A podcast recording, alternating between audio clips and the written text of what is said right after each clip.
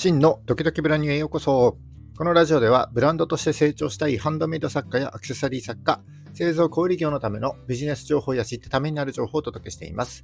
ジュエリー製造販売を自宅4畳半の副業から始めて、個人事業で10年、法人となって10年やってきた経験から、少しでもお役に立てる情報を発信してまいりますので、いいねやフォローをぜひよろしくお願いいたします。えー、10月18日水曜日の放送です。今日もよろしくお願いいたします。えっ、ー、と、僕はですね、えー、仕事でチャット GPT をよく使っています。文章を作らせたり、データを分析させたり、それからサイトのプログラムを作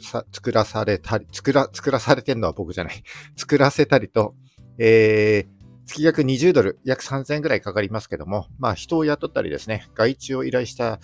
りした時の費用を考えると、まあめちゃくちゃコスパがいいなということです。で、このチャット GPT なんですけど、9月と10月、今月ですね、大きなアップデートが4つありました。えー、ご存知の方も多いと思うんですけども、えー、1つ目が Bing モードが加わったこと、えー、2つ目が画像のアップロードが可能になったこと、そして画像生成の DALI が加わったこと、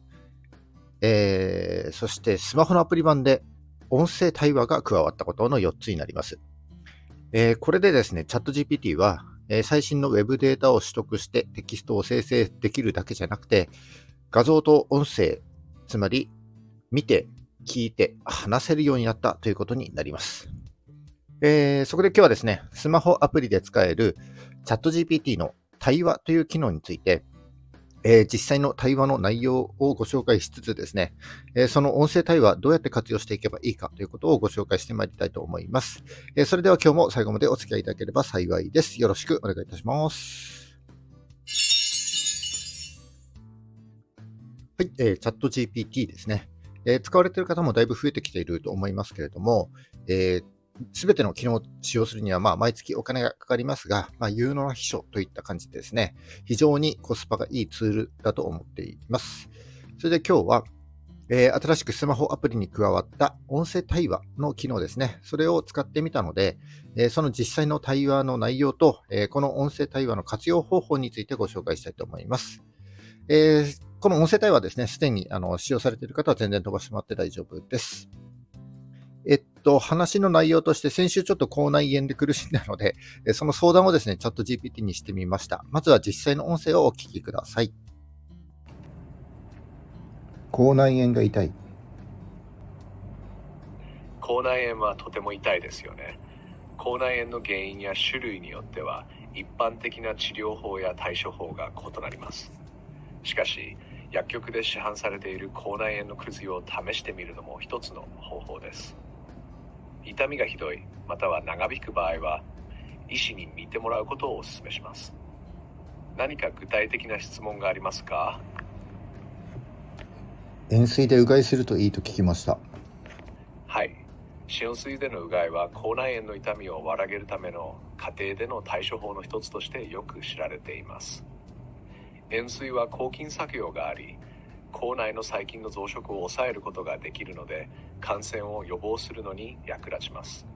しかし強くうがいしすぎると口内炎を刺激してしまうこともあるので優しく優しくうがいをすることを心がけてください。実際に試してみると痛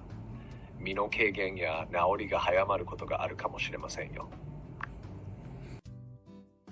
はいどうでしょうか？えっ、ー、と、従来のあの僕たちが知っている AI の音声ですね、あの、機械が本当に喋ってるみたいな音声と比較すると、とても流暢に喋っていて、まあ、普通にね、日本語が上手なアメリカ人と話しているような感じですよね。じゃあですね、このチャット GPT のこの音声機能ですね、えー、どうやって使っていくかということについて、えー、ここからお話したいと思うんですが、まずはチャット GPT の前提を3つお話ししたいと思います。チャット GPT の仕様と言ってもいいかもしれませんね。えー、3つ。それはですね、1つ目は、各チャットごとに AI が学習するということ。2つ目は、命令とデータは分けることができるということ。3つ目は、音声での対話もテキストチャットとして履歴にちゃんと残るということです。え1個ずつご紹介していきます。えー、1つ目の各チャットごとに AI が学習するということですが、えー、チャット GPT では、新しいチャットを作って、えテキストや音声による対話を始めると思います。えその一つ一つのチャットはですね、えー、一つのあるテーマ性を持ったチャットルームのようになっていて、えー、最初に伝えたことを AI がちゃんと覚えてくれているということです。えー、なので、最初に指示した命令や条件などあると思うんですが、それを途中で変更しない限りは、有効に AI が学習して、えー、チャットが機能するということになります。えー、二つ目の命令とデータを切り離して考えるということですね。えっ、と、命令とデータを切り離して考えることによって、えー、いつでもデータを追加できるということも、まあ、チャット GPT の大きな特徴だと思います。えー、例えば、晩ご飯の料理を考えて、食材はデータとして思いついたら提供します。分かったらはいと回答して。なんていうふうにすると、えー、後から食材を伝えるとですね、その食材ごとに作れる料理を提案してくれます。えー、例えばですね、玉ねぎと伝えると、えー、玉ねぎとしてデータが玉ねぎというデータが、え入るわけです。そうすると、え例えば玉ねぎスープとか玉ねぎサラダなんてのを、え提案してくれます。えその後に新たなデータとしてソーセージというふうに伝えると、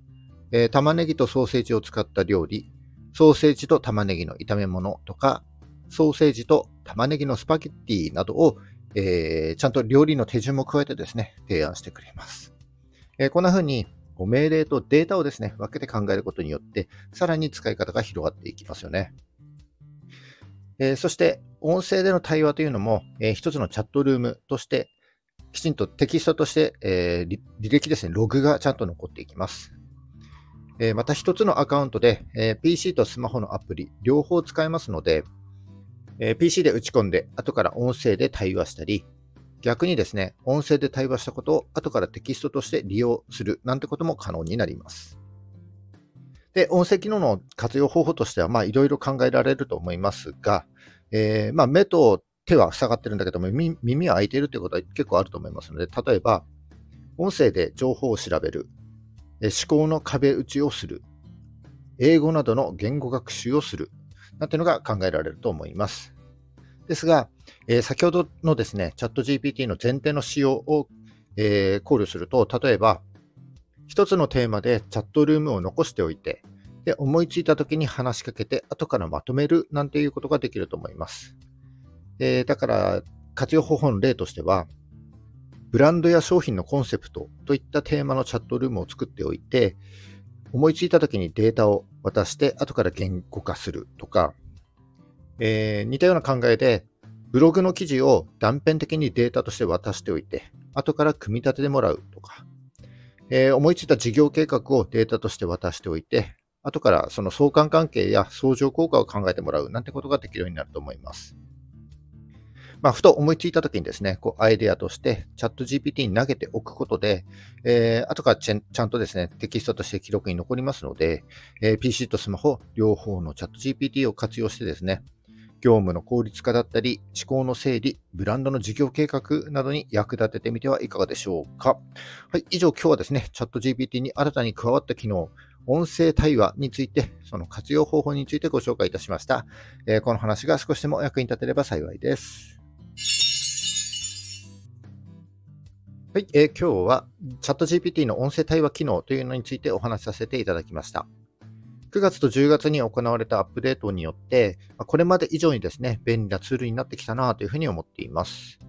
それで今日は、えー、スマホの音声対話機能だけに絞ってお話ししましたけども、まあ、他にもですね、画像アップロードで画像やテキストの解析ができる。解析したデータをもとに新たな画像が生成できる。サイトのアクセスデータや断片的なデータをアップロードして分析できる。記事などの文章だけじゃなくて、図形やグラフ、プログラムなども生成できるという感じで非常に便利だと思います。今後もですね、より進化していくこの生成 AI ですけども、私たちのような小さなブランドこそですね、有効に活用していくべきだと思います。月20ドル、ま、日本円で約3000円ぐらいかかりますけども、えー、チャット GPT 一つのアカウントでパソコンもスマホのアプリも連動して使えますので、自分専用の有能な秘書というような感覚でどんどん使い倒していきましょう。以上、今日はチャット GPT についてお話しさせていただきました。えー、この話が少しでも役に立った、ためになったと思った方は、いいねをお願いします。えー、聞いたよと印で、いいねボタンをポチッと押して残して帰っていただけると非常に嬉しいです。今後も頑張って配信してまいりますので、よかったらフォローもぜひよろしくお願いいたします。はい、じゃあ10月18日水曜日ですね。今日も頑張っていきましょう。バイバイ。